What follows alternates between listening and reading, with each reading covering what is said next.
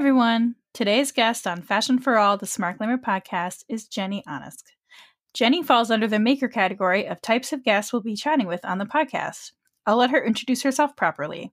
We chat about working in corporate fashion, starting our own small businesses, the joy of learning the process of making things, and how to start making art. Enjoy our conversation. Hi there. Hi. Thanks for joining me. Yeah, thanks for having me. I'm excited. Of course. Could you please introduce yourself? Sure. My name is Jenny Onisk. I'm an artist and a designer. I'm also a teacher currently. I have been many things before that, but that's what I'm doing currently. And I also run my own business called Oxford Comma Company, where I kind of try lots of different art things to sell. Awesome. So we know each other because you vended at my runway show, which is like literally exactly a year ago almost at this point. It's so nostalgic. And I was basically just looking for people who make handmade things or ethically produce things that are women or non-binary people, so that the runway show was like less of just like a show up, you see a show, you leave, and more of like a community experience. And I remember when I emailed you, and then when you emailed me back, I was like, oh my God, we have a very similar story. Like, I remember I was at my student's house who I was teaching fashion design to, and I read your email, and he was like, did you write that email? I was like, no, somebody else wrote that email to me. So could you tell me a little bit about work? You know, we both work in corporate fashion, is the short story of that. Could you tell me a little bit about how you got from there to leaving and what you're doing now? Yeah. It was exactly 10 years ago this year that I graduated from college. I have absolutely no worries about that at all. I feel totally fine about it. Absolutely fine. Working through it in therapy. But I went to school in Virginia, and I moved to New York right after that with like all of the dreams of becoming a fashion designer. I definitely don't think like when I was younger, I even knew what that meant. I just liked making things. And when I learned that you could design clothes, I was like, that makes sense. I want like a practical job. You know, as a woman in the world, I never felt like I had clothes that fit me or like felt pretty. So I was like, oh my God, I could make clothes for people and we would feel better. And I get to like use my art and my practical skills. This is the perfect job for me. How incredible. Cut to working in like a corporate design job where you make clothes that people like you and me could wear, that my mother would like to wear. I was really not prepared for like the corporate life, I would say. And also, you know, how business oriented it is, how like exclusive it is. There's not a lot that's glamorous about it. It's kind of like, you know, the world that you think fashion is like sitting in a studio and like picking out fabrics and like, you know, waxing poetic about inspiration. And in reality, it's like, I'm working with a sales team and they're like, this blouse sold last year. How do we sell it this year without charging any more money? And like, that was basically my job. So eventually, I know you're shaking your head and I agree. It's like, I get it and it makes sense. But eventually I kind of worked my way up through private label companies. So we would kind of work with other brands or even like celebrity clients who wanted to like sell a clothing line. And I would help develop those clothing lines to sell in like QVC or also. Which, pause very quickly to tell people, like, I just want to stress that point that like when celebrities decide that they want to have a clothing line or something like, and then they say like, oh, I'm a designer. Like, they're not a designer. They're like signing off on other designers' work. Okay. Continue. Yes. And like that, I feel like it should be a whole thing because also I love like celebrity. Well, I did like very much bought into like, oh my God, I'm meeting this celebrity and like, I'm going to design their clothing line. Like, heck yeah. Mm-hmm. And lots of people are lovely, but it's so rare that they're even involved. It's like, yes, this matches what I would like. What are the talking points I should say when I'm trying to sell this on QVC or on the internet or whatever? Yep. And like, that's it. The rest is people like you and me who are like trying to figure out what to actually make for them. Mm-hmm. But I kind of liked like the problem solving and like the working within parameters, like that really suits me. You know, if you say there's like a minimum for this fabric? Like, how can I use it in a smart way to get the clothing made that we need? Like, I love all that stuff of fashion. Mm-hmm. And I kind of always assumed that working like the practical corporate route meant that like I would avoid the drama and like the, you know, the big personalities of like these wild fashion designer artists. Not the case. Like, you would think I was working at Chanel with like how nasty people were to each other. Uh-huh. You know? Like, why? And, you know, I think like very naively, I kind of like, I'm a pretty straight shooter. I'm like, you know, I want the easiest, quickest way for us to like solve problems. Like, I always joke, like, if the printer paper runs out, like, I just put new paper in. Like, it's that simple, you know? What a concept. Right. And, like, I'm the kind of person you want to work in a corporate office. Like, I love it. I'm like, you know, hey, Billy, how are the kids? Like, I love that kind of vibe. Like, that's what I wanted to be when I grew up. I want to, like, work in an office and, like, do something cool. So anyways, it was not like that. It's just, like, so cutthroat. A lot of, like, really old-fashioned practices is what was shocking to me. And I think it probably took like 5 or 6 years for me to even just understand like the cog I am in the wheel that is the whole fashion world. Like you say, capital mm-hmm. F fashion cycle yes. and system. And kind of like my role is essentially the middleman between the factory partners who are producing and manufacturing for us and the sales end that's like selling the clothes. And mm-hmm. I think even just learning that cycle and all the people who are involved and like the penny pinching and mm-hmm. not caring about those factory partners, constantly screwing over those factory partners, mm-hmm. nickel and diming them when they are literally barely surviving and their factories collapse. And the first question yep. is, oh no, were those our clothes? Oh, they weren't great. And then they move on to the next thing. And I'm like, what is this world? Right? We're both like touching our faces right now because we're like, this is the life. People need to watch the video of this yeah. one because I'm just really over here. There's a lot of arm movements. That's how I feel though. And like I've joked about this a lot, but is anyone doing like a tell-all about like what this is really like? I feel like you're the first person I've come into that's just like, just so you know, this is how things are. And people are like, what? I know. People need to know how ridiculous it is. I know. Yeah, I mean, it's so true. I mean, I had one other guest so far who also worked in corporate fashion, and she went to FIT with me. Okay, and she stayed in corporate fashion for a long time because she started in juniors, which is what I did, mm-hmm. and then she moved to children's wear. Okay, and she had a little bit of a slightly better experience in children's wear mm-hmm. For whatever reason. Maybe it was the company she's in, maybe it's that sector. I don't know because I've never done children's wear, but. You know, it was definitely hard work, but it seemed a little less toxic than yeah. juniors for some reason. And then she ended up leaving because she was going to have a baby and was like, I will never see my child if this is my life. Yeah. And I'm not comfortable with that. So that's a whole other conversation. And right. if folks haven't heard that podcast episode, that's with Katie. It's a little earlier on. Actually, I think I listened to that. Does she live upstate now and makes? Yes. Yeah. Mm-hmm. She yep. has a beautiful, mm-hmm. Makes beautiful products, children's products. Yeah. So yeah. she's a maker as well and has an Etsy shop yeah. Called Chelsea and Marbles. But what was so interesting is to talk to another person and we were both seemingly kind of like struggling a little bit to really explain like how the environment feels of yeah. corporate fashion and the word that we just kept saying was like toxic. Like yeah. it's just like as soon as you said that I was like, yes, like a bad relationship. Yeah. And you're yeah, like it's I'm mm-hmm. and I just remember I kept thinking like, well, I'm gonna go to the next job because I figured out tricks to survive this job. And I'm pretty sure if I just go to the next one and implement those tricks, like I will be able to figure this out. Like I will mm-hmm. fit into this world and be able to like unlock the secret of like being successful and also like happy at this job.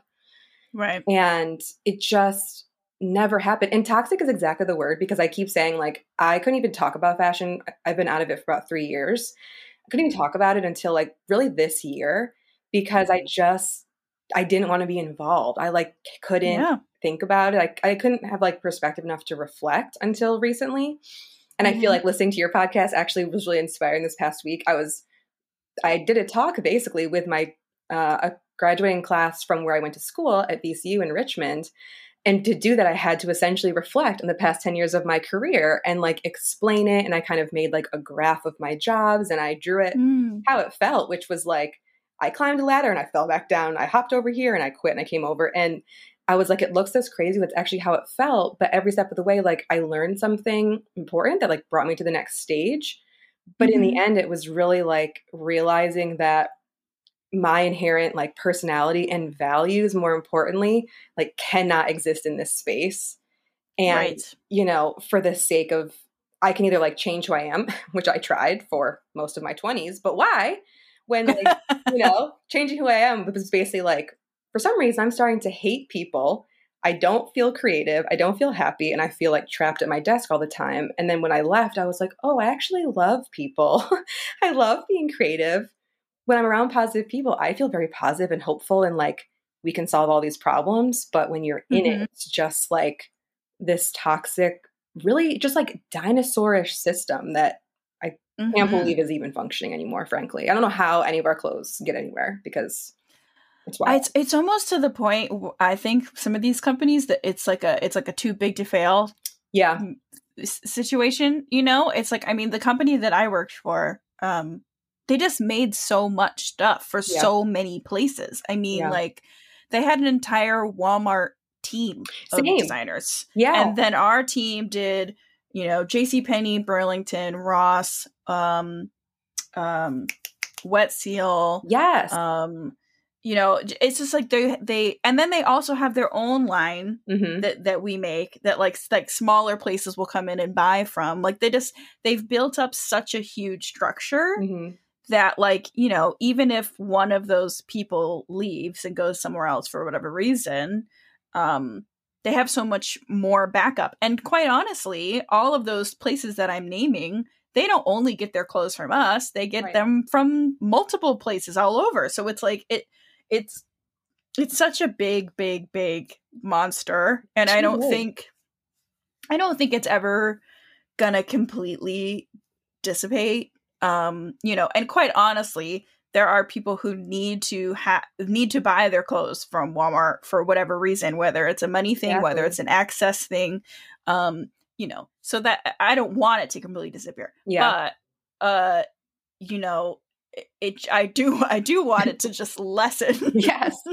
Because it's making such a bad impact on the planet and on human beings. Yeah. And like, those are the companies I worked for too. And it's funny because like, there are so many of these middleman private labels all selling to the same places.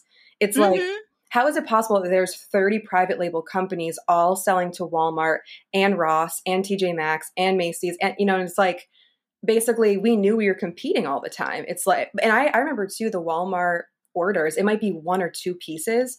The sheer volume paid for all of the rest of us to do our jobs. Right. So it's like, I didn't even really matter in the scheme of things. Like if Walmart had a crisis, it was like all hands on deck to fix this t-shirt or else we all starve, basically. And like, and it's always that. It's always like one random thing. Like I remember the specific Walmart order of a tank top once that was like, you know, this one seamless cami that we make in like a billion colors, and like Walmart's reordering it, and it's like everything has to stop, and like all of a sudden I'm supposed to be there till 8:00 at night changing the colors on the CADs because Walmart needs a tank top. Like I don't. Yes, it was insane. The biggest account that I ever successfully managed was Sam's Club.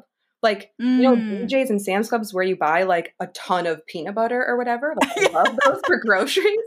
I can't even shop there because frankly, I don't have enough storage in my Brooklyn apartment to buy anything. Like, are you kidding me? But I remember when we got the account, I was like, Sam's Club. Like they sell clothes there, and they're like, oh yeah, they sell clothes. But it's like, you even had to consider how the top looked folded in a pile on a table, because that's how it's displayed, like on a huge long table, tons of t-shirts, and all you're seeing is like the front neckline. So they called it like, that's where the money has to go. Like if you're going to embroider it, embroidering on the hem or the sleeve doesn't matter because it's on a table stacked 20 high. And it was like, okay, I'll take on this challenge. And like we sold stuff successfully there, but it's just a whole other mentality that like, I never even thought about fashion in that way before. And then I can't not think about it. And I don't even like consume or shop in the way that I used to, because I just like when you see the, I don't know, atrocities, like the egregious amount of buying and the samples and the throwing things away. Like, oh my God, so much waste. I mean, I love free clothes. Do not get me wrong. I would just like take things home because I'm like, you're going to throw away this like yardage. Like, I'll take it for like a Halloween costume or something, you know? Right, right. But yeah, I think you're right. It's just so big. Like, I just want it to be less. And like, I don't, you know, blame or fault consumers, including myself, who like can't afford to buy local or don't live in New York, don't have access to like a Brooklyn designer who would make this for you. So it's like, you know, you can't blame folks for like doing the best they can. You can 100% blame the system that has like put us all in this position, essentially, and like figure out ways to like minimize that impact, I think, is the goal. Right. Right. Did you ever have conversations? This happened a lot with us. Like, just, I think that sometimes people hear designer and they think like, ooh, it's 100% like such a creative job. Yes. We're like, I mean, my job right now is creative, but like, well, totally. Being a designer in a big fancy office in Manhattan was not creative because we were just copying things. And beyond copying things, you know, we were always trying to copy like the cooler thing. Right. And our buyers were like, no, you can't, you can't make that because our customer isn't ready for it. She won't buy it. You know, like I worked there when crop tops were like just becoming a thing. Yep. And we would fight to try to make crop tops, and they'd be like, no, you know, the shopper at JCPenney doesn't want a crop top. She's not ready for, she's not ready. She's not ready for it. Did that happen with you guys? Yes, all the time. And then like, what's funny is my boss, when I had a good, like, creative director above me, she understood this cycle, and she would save the good ideas we had in a closet because guaranteed 6 months or a year later, they'd be like, oh my God, we need pom-poms. I'm like, that's hilarious. Right. Remember that time I pitched to be ahead of the curve? We should try pom-poms. Right. And you thought I was crazy. And she would pull out, luckily, a whole collection we already designed. And then of course it would blow up. But yeah. And I think that's like a huge problem too between, well, first of all, I was never taught how to like work with like sales and merchants. Like that would be like such a partnership in design, like when I went to school, like we're not living in our own little world, just like designing pretty things. We're working with, like, you know, I wish now you are, but you're working with like a team, you know? And like the sales doesn't appreciate that. Like you're literally paying me to like have some sort of vision for the future. Like you're supposed to show me what has worked. I'm supposed to kind of help predict how we can make that go forward. But we always called it chasing. Like we're always just chasing some trend. Like we would knock off Target. And I'm like, Target already has it. I don't think we can do it cheaper or better than Target. Like we would chase trends that were already like, you know, accessible and like affordable. It was a very bizarre thing to realize. Yeah. I mean, the fact of the matter is when you're making clothes to be sold at like Kmart, Walmart, Ross, Burlington, you're knocking off what people already think is low end. Like we were knocking Forever 21. I'm like, when you're knocking off Forever 21, I mean, you are at the bottom of the barrel because Forever 21, all they do is knock off everyone else. All they do. It's really, it's just a chain of copy. And every time it's copied, it's like when you copy a picture online and you keep screenshotting it and it loses like the pixels and it just getting blurrier. 100%. When you copy fashion down the line, it just gets worse and shittier. That's like the best analogy I've ever heard, and that's absolutely true. I was like, at least be ambitious, like at least knock off like the newest thing. I'm like, I didn't even have to try that hard. I'm just gonna like look at my own closet that I bought yesterday and like knock that off for you guys. That's all I wanted. They didn't care. Bad. Yeah. So how did you finally decide like I'm out, and what was that process? Well, I would say I quit a lot of jobs in my 7-year career. I would kind of get to a point where I was like, I can't even focus enough to like look for a new job while I have a job. I just need to like get out and refresh. Took a couple of kind of odd jobs in between. And then I would say I hit like my most recent career turn, and I really loved working at that company. I kind of was like, whatever, I know what fashion is. Like I can handle this now. I'm more relaxed because I just like, I can't change what I can't change, but I'll just do the best I can. This is my career, whatever. And then Trump was elected. And then a year later, I think my nerves were just shot. And I like felt the effects of being like knowingly a part of something that was terrible as I was understanding like how systemic so many of the problems in the world are. And I felt like I was looking at my little fashion life and I was just like, ugh, like I don't feel happy. I don't feel healthy. I have no, you know, work-life balance because I'm like chained to my desk. And frankly, the team that I love, which is why I didn't mind that job because the people were so great, which is so rare that I was like, I'll work here forever if these people stay forever. The whole team basically quit and got new jobs. And I was the only one left. And I was like, cool. So now I'm doing the job of the two people who were above me. So now I know that you have X amount of money left over that you're not paying those people. Do you think I could get like, I don't know, a 10 grand raise now that I'm going from like associate designer to designer level? And they were like, no. And I was like, oh, that's interesting. So you just want me to do it all by myself? And they're like, yeah. And they actually thought I was going to quit. And they got really scared because I just got really quiet and I was like, fine. And like a month later, they offered me like $5,000. And I was like, no, thank you. I quit. And then I quit. So it was like the end of 2017, basically. Like after the new year, I was like, I'm not coming back. And luckily at the time, I was dating someone who lived in Texas and I needed a break. And he was like, come live with me. So I did. And I kind of just used that, you know, it was warm. I sublet my apartment to pay my rent and I had some money saved. And I was like, let's just like do a hard reset. But I really like, he was an artist also and really kind of like really valued like drawing and like going to life drawing classes. And like, it's like, oh, right. I used to be an artist. Like I like that stuff. And I kind of used the few months on there to just like make stuff again and like explore Instagram. And I kind of like reached out to, I painted, you know, a beautiful wedding cake that I saw and a beautiful floral arrangement that someone made on Instagram. And I tagged them and kind of like started relationships with people that were just like making beautiful things that I thought were cool. And some of those people ended up just being like, hi, that was really pretty. Do you want to hang out? Like go get a coffee sometime.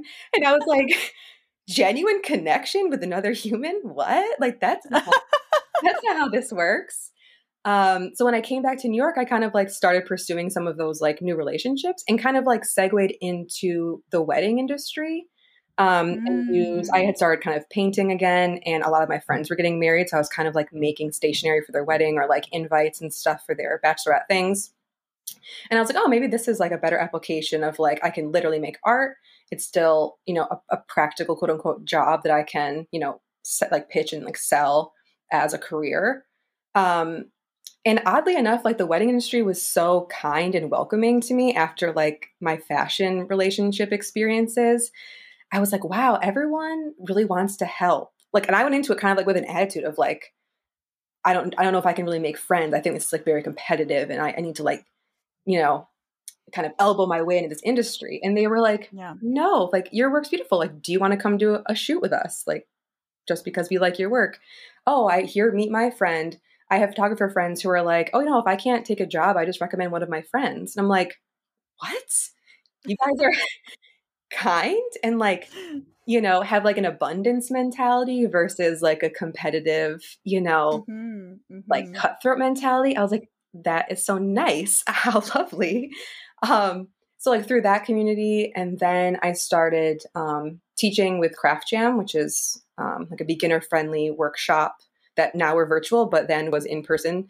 And like the maker community is also so welcoming and helpful and like generous with knowledge and tips. I feel like in fashion, when you're like, oh, you did this before me. Can you help? So I don't have to work so hard. People are like, no, I worked really hard. I got hurt. You have to get hurt too, or else you're not allowed in the club. And oh, like, truly. Right? Like, why can't we just help each other not be in pain? But I feel like, you know, the local maker community has really become my community, like you and all the people on your podcast. It's just like, I don't know. We like want to make pretty things and like not hurt people in the process. Like imagine such a world. I really didn't think it existed. And that is so crazy and cynical, and not even cynical, just like so crazy to me, you know? Yeah. I mean, it's the reality of the fashion industry. And it's even, I even saw it like, so before I ever got into the fashion industry, because I have a very similar story to your beginning story of like, oh, wow, I can just like make things. I can be my job. Yeah. And FIT is what taught me that that's not really what it is, because FIT feels very much like the fashion industry. It is, they were like, here we go, it's cutthroat time. And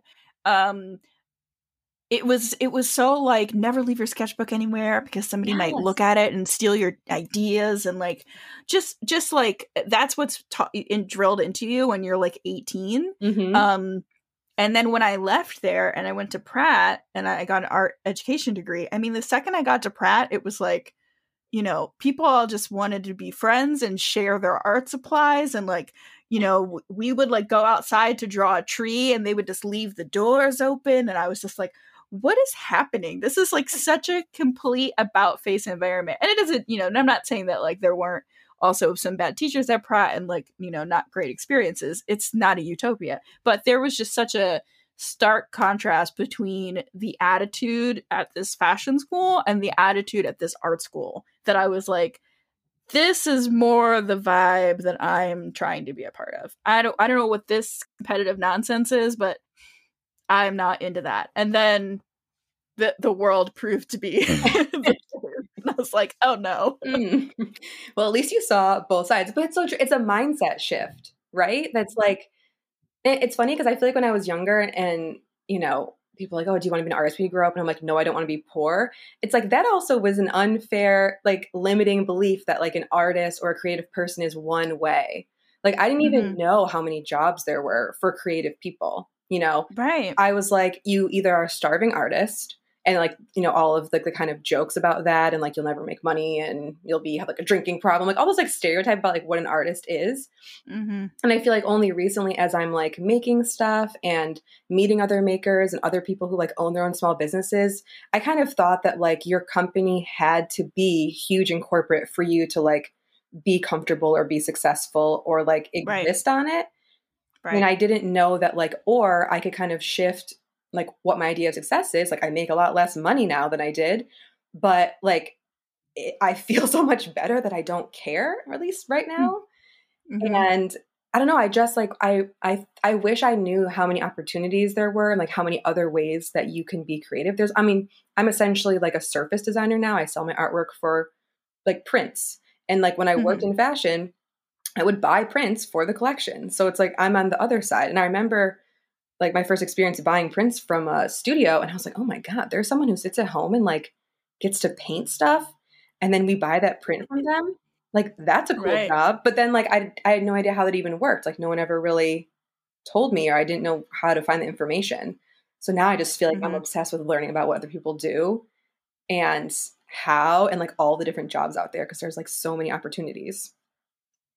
Mm-hmm. Yeah, that's a really good point. I think that's almost tied into something I think about a lot, which is that people just don't really know how so many things are made. Yeah, like even back when we were talking about how like when I talk on Instagram about like how the fashion industry actually works and like how being in corporate fashion actually works. We've, especially here in North America, we have removed so much making here. We've outsourced it, you know, and we've outsourced it for long enough now that people can just remove the maker process from their brain. They just consume things, and they just assume that they've popped up out of the air, instead of like, no, there's a lot of people, human beings, that were involved in this process, you know. And even people who do know that concept, they still don't really know the actual process. Like when I teach my fashion business course, the last time I taught it virtually just to Smart Glamour people, not at the college, no one was somebody who wanted to be a designer. And I remember explaining how there's like a tech pack, and then there's specs, and then there's this, and then there's this. And one of my students was like, wait, so there's like a tech pack for every garment that exists? And I was like, yeah. Like that's how things get made, you know what I mean? Like, and it's just like you had to make that, right? Yeah, right. And people, you just, it's so easy to remove it from your mind when you're, you know, when you're not seeing the process. That's so such a good point about not being able to see the process too. And also because I feel like once I realized like the factory partners making my clothes, I was like, that I just send an idea to someone, they have to literally figure out how to make it. I'm like, I have the easy job and I'm making way more money than that person. And like, that person's getting no respect. Like, why is there not respect for the person who can like literally, I feel like people respect artists like in a very like highbrow clouded way of like, oh yes, artistry is wonderful. But I'm like, that person literally made, someone made this mug. I don't know how to make this mug. That's awesome. Like, everyone should be like, oh my God, you should get all the money. That's so fucking cool. I was literally just saying this to somebody else. And I feel like maybe it's going to be on the podcast that comes up right before this one, when this finally comes out. Perfect. But I was talking about, there are people who will look at me when I'm like, oh yeah, I know how to make patterns. And then the patterns turn into clothing, and I know how to drape them, and then I sew them, whatever. And they're like, that is magic. I don't know how you do that, but it's magic. Guess what? It's also magic when women of color on the other side of the globe do the same thing. So like, if you think it's magical that I know how to make clothes, all of your clothes are made by humans. Yes. Exactly. They should all be treated fairly and paid fairly. Yes. And like revered for this talent. It's like when I see someone in another country who like literally weaves the fabric that I'm buying to make something, I'm like, no, but someone like made the fabric too. Like, right. Someone dyed the yarn. Like, so I design knitwear a lot, and I feel like sweaters are the most fascinating thing. Cause like you can design the fiber into the yarn, into how you knit the yarn together, into the garment. Like, from bottom to top, you design this garment, and there can be almost no waste because you can like manipulate the pattern to just fit together perfectly with no. And I'm like, this is mind boggling. Like, why doesn't everyone think sweaters are the most fascinating engineering feat that's like ever existed? But like, you know, we love that stuff. And I think the more people learn, like maybe they'll appreciate it more too, and not, you know, think of it as being, you know, just like wasteful or something. It's like, no, it's like a piece of artwork basically. Yeah. You know, and you know what's really silly that I feel like it might be making a big impact on some of those things is every time there's a new like competition show that's around making something, like, have you watched Blown Away? Yes. I've watched every competition show ever about making stuff. So my husband and I are very curious human beings. We're the people who like a thought will pop up and we'll ask each other and then be like, let's find out right now. And we like look up the answer because we just like to know things and like, and find the answers to everything. And then we talk about it. But we start watching these various competition shows. And then I'm just like amazed. I'm like, wow, these people are making things out of glass. What is happening? I need to become a glass maker. It's so true. Like all the like dumb glasses I have from like the dollar store, it like, someone had to make those too. Like there are like fast fashion in the glassware sector. Like, they're like line, you know, you're making the same glass and bowl over and over again. I'm like, wow, that's insane. How do you even make them the same? Like, that's a whole thing. It's just mind boggling. And it like, I have a love hate with those competition shows because I also like, of course, love Project Runway. And that's how I kind of like got introduced to making clothes. But then like everyone, their brother thinks they can make clothes, or they think it's only this competition setting is like how things work, when in reality it's not like that. Because I'm the same. I like watched glass blowing and I'm like, is this what I should be doing with my life? It looks wonderful. Actually, it's way too hard. I do not have the patience. I don't like being hot.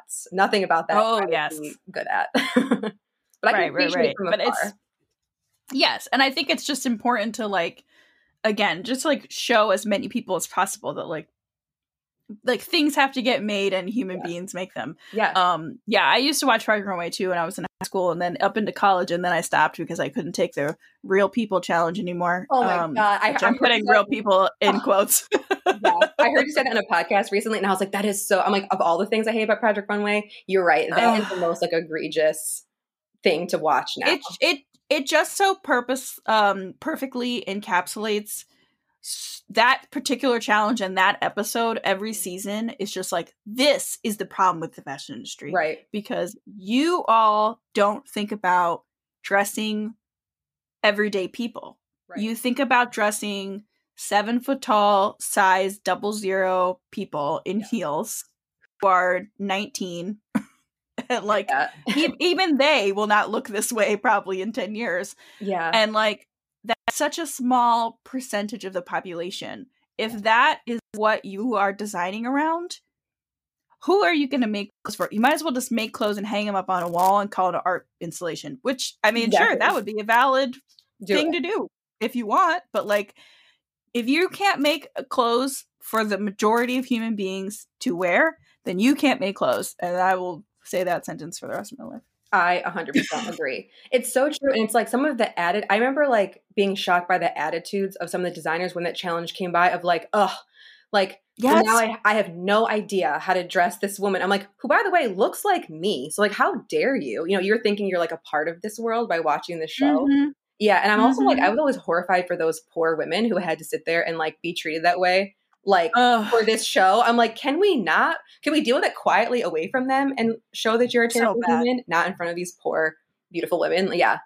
Yeah. So many problems with that show. And unfortunately that's like that's the, you know, introduction that a lot of like America has about what this world is, this like very exclusionary, seemingly exciting world. If that's what you think of it, I mean, you're not wrong. That is what it's like. And it's like, not great. Right. Right. But a lot of people just see that and think that like it can't be any other way. Right. It's like, oh, well, this is what it is. So yeah. And so let's circle back to the stuff that you do now. Yeah. So did you just teach yourself how to do most of those things, or do you take other people's classes and then like now you're just passing the information forward? Or like when I think about like embroidery, like did you teach yourself how to do embroidery? I basically did. I'm pretty sure I learned when I was really little from my best friend's grandma, just like very casual embroidery. And then I kind of started doing it with another friend from fashion, just as like a fun, I was like, you know how to do a couple embroideries, so just like teach me. And I really only knew like 3 or 4, but I just felt like a really fun way to kind of like use fabric and feel like fashion adjacent, but not in any way be related. So yeah, I taught myself embroidery, but I've also taken a million classes since then. I'm like an avid Skillshare person too. So another thing as like an adult, I'm like, oh, right, I could also just like learn more. Like if I don't know how to do it, I could like learn. How fun is that? Which is why, and I teach now at Craft Jam. I'll pitch them again because I do think it's a wonderful community. It's like a really easy, non-threatening way to learn something and have like to feel creative and be able to like try something new without the pressure of like doing it perfectly, which is absolutely kind of like my mantra now. Like if you make art, like you're an artist, period. You know, like so many of like the models on the other podcast with you were like, I'm not a model. I'm like, you model for Smart Glamour, you're a model. I don't model for Smart, you're a model. Own it. Like, yes, you are. But I for a long time said the same thing. Like, I'm not an artist. I don't make stuff. Like, I'm a designer. I used to be an artist. Now I'm like, no, I'm an artist. I paint. I'm pretty much self-taught, but, I'm always like learning other people's techniques and exploring new things and trying to try new things. Because I get really bored easily and kind of like abandon projects. So currently I'm into like ripping up all of my watercolor paintings and turning them into collages, which feels like fun and tactile and very editable, which is nice. Yeah. And a lot of the like digital work that I do is because I learned how to use, Adobe Suite for my fashion jobs and the print design and repeats and things like that. Luckily I learned, a little bit in college, but mostly on the job, a million different ways of using Illustrator and Photoshop. So yep. Yeah. It's kind of how I learned. Yeah. Use it in our own way now. Yes, exactly. I'm like, yeah, I use Illustrator to do everything other than what I used to use it for. Yeah. So the stuff that you're starting to do now, do you have any plans to try to incorporate that into your Etsy shop? Because I know your Etsy shop is mostly cards and then embroidery. Like, are you going to try to also sell fine art, or are you going to keep that more as just like a thing that you do for not selling purposes? I am going to definitely expand my Etsy shop. It's kind of been like a thing where I like, throw spaghetti against the wall and see what sticks. Like I'll try something, get really excited about it and like list it in my shop as an option. And then I kind of started doing a lot of like semi-customizable things. Like you can buy my one-off embroideries, or you can like order your own. That's because I think it's nice when people can order something special for someone that's personalized. So I kind of wanted to offer that. And I do sell my greeting cards. I sell them in some local shops too, which kind of just like happened organically. I want to grow all of those things. I kind of have just been like tiptoeing around it for the past like 3 years as I'm, figuring out my post fashion career. And, the one good thing about COVID is that I'm home with time now. And so I feel like I've been just like letting myself play again and doing this 100-day challenge that I'm starting, which is like trying to make art every day for 100 days. Spoiler alert, I'm on day like 13 and I've missed a couple, but grace to everyone this year. But yeah, it feels like finally like the culmination of my taste and the things that I like are like coming together in an artistic way. So I feel like by the end of my 100-day challenge, I will have products that I can sell as original artwork and hopefully art prints from some of those too, like things that I just like and I feel like happy and pretty things that people might want to hang in their home. Yeah. I definitely want to like explore more with embroideries just, you know, as my own designs. And also I was selling kits for a while for people who were beginner friendly and kind of like an instruction kit. Oh, wait, do you have one? I do. And it's literally right here. So I'm going to pick it up because I haven't started using it yet. Oh, I got it for Christmas. In the wild. Yeah, I need to sell more of those. It like start off and then I kind of, you know, I have ideas and they drop off and then life happens. But yes, that is the goal, is like to sell my own artwork is like one prong, to sell things that encourage other people to make artwork. Need maybe like a starting point. And then I also really want to start licensing my artwork for like prints and products as like another leg of my business, because like I do know how products are made. I do understand selling, you know, things in that way and like creating things. So this period of my life, I'm trying to let myself be creative instead of designing products first. And like, I'll design the products after I've made all the creative things. So short answer, yes, more things will be coming to the Etsy shop once I make them, which has been like what I've been saying for 3 years. I'm like, I just got to make stuff. That's all. But sometimes it happens. Sometimes it doesn't. I get it. Yeah, you understand. I get it. I haven't opened this embroidery starter kit yet. Right? I got it for Christmas. So one day you will. We'll do an embroidery craft day. Oh, on Sunday, if you come to my craft day, you can embroider. So I am coming to that craft day, but what I have another project I have to finish first, which is my giant mosaic that I'm building for my faux fireplace that we have in this apartment that I've been working on also forever. Because the thing about making things for a living is then sometimes at night when you want to make something for yourself, you are tired 100%. And you don't want to make things anymore. So I was like, oh, great. Now I have a date on Sunday to do this virtual crafting, and I will bring my mosaic and finish it. So actually, that's a great little segue. Can you explain what this virtual crafting thing is and why you decided to do it? Because this podcast will come out after that already happens, but it's a continuous thing. So maybe you can talk about it. I kind of like, I mean, like a lot of humans right now, I miss connecting to other people, and especially like making stuff with other people. Like I would get together with my friends, either like teach them a craft or you know, our Craft Jam classes used to be in person and it was much more social. Now they're virtual, so it's still social, but I feel like I'm also like meeting cool people on Instagram that are making things. And it's like, you kind of make friends on the internet. And I'm like, I would like to hang out with you, but you don't live here, or because of COVID, we can't hang out. So I just wanted like to make a space where we could just like take a couple hours out of the day to do that creative thing you've been putting off and also chat about it, right? Clearly necessary for both of us. It's funny, because last time I spent the whole time talking and I didn't even make anything. I was just like so excited to be like chatting with everyone. But this time I'm going to really make something. I don't know what. But yeah, like I have a lot of friends who, you know, have other careers, but they're like, I want to make time to do something creative. Like I have friends that are new moms and they're like, I just want 2 hours to like paint cards for my girlfriends. I just like haven't had the time. So, you know, setting aside a couple of hours, it's free. It's just like a Zoom meetup. I'm going to try to do them monthly as like a way for folks to connect. And also like sometimes you're working on a project and someone else in the group is like really good at embroidery and they have like a suggestion for you, or like I've learned some of the best tips and tricks when I'm teaching a class, but the other students will like give advice to someone else or to me about some trick they've learned. And I'm like, that idea just like saved my life, you know? So I kind of like, it's like the old like Stitch and Bitch, like craft circles, but we're relaxing. We're just like hanging out and crafting. So and everyone. So I post the link on my Instagram, and it's just like I made an Eventbrite thing, which I feel very proud of. It feels super professional. It doesn't have a photo. Listen, baby stuff.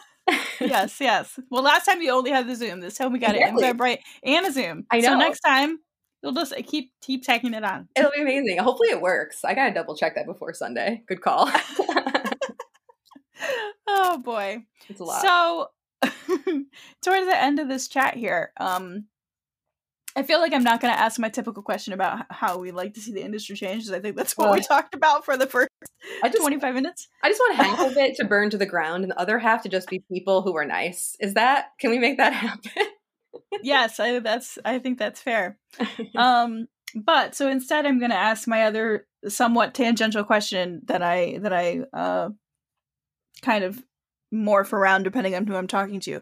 So do you have something that you would say in a, you know, positive, motivational advice type of way to somebody who maybe wants to start making art and like doesn't really know how to start, like where they should they look, what should they do, how should they feel about it?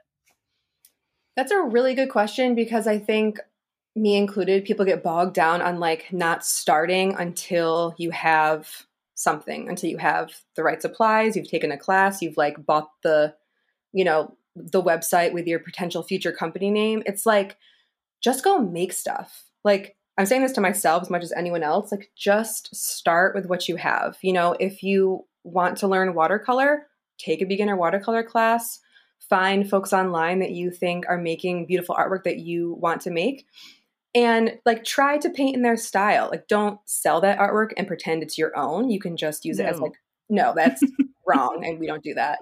But like, I am inspired by a lot of people, and I try to kind of learn to paint like they do, and then realize it's either not for me or kind of make a twist on it and make it my own. But like, I think to find your style and find what makes you unique, you just have to like try a bunch of stuff.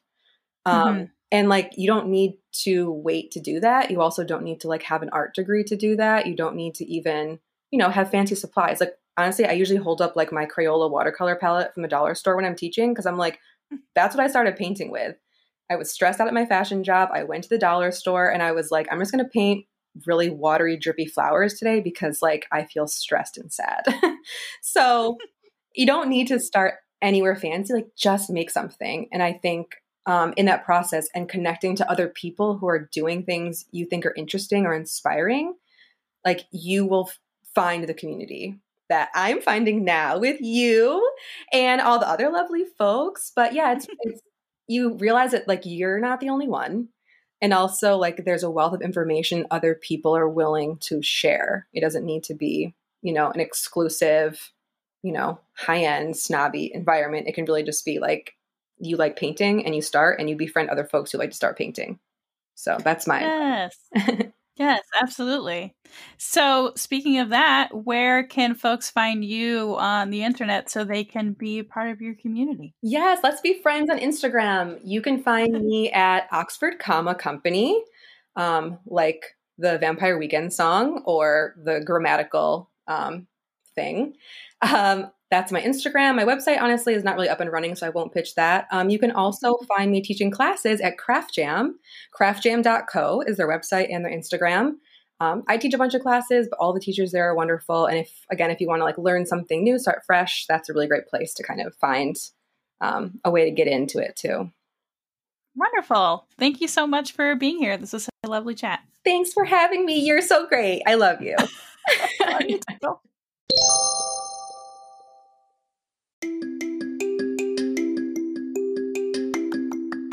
I hope you enjoyed listening to this episode of Fashion for All. Please be sure to check our show notes for information and links to our guests and their work.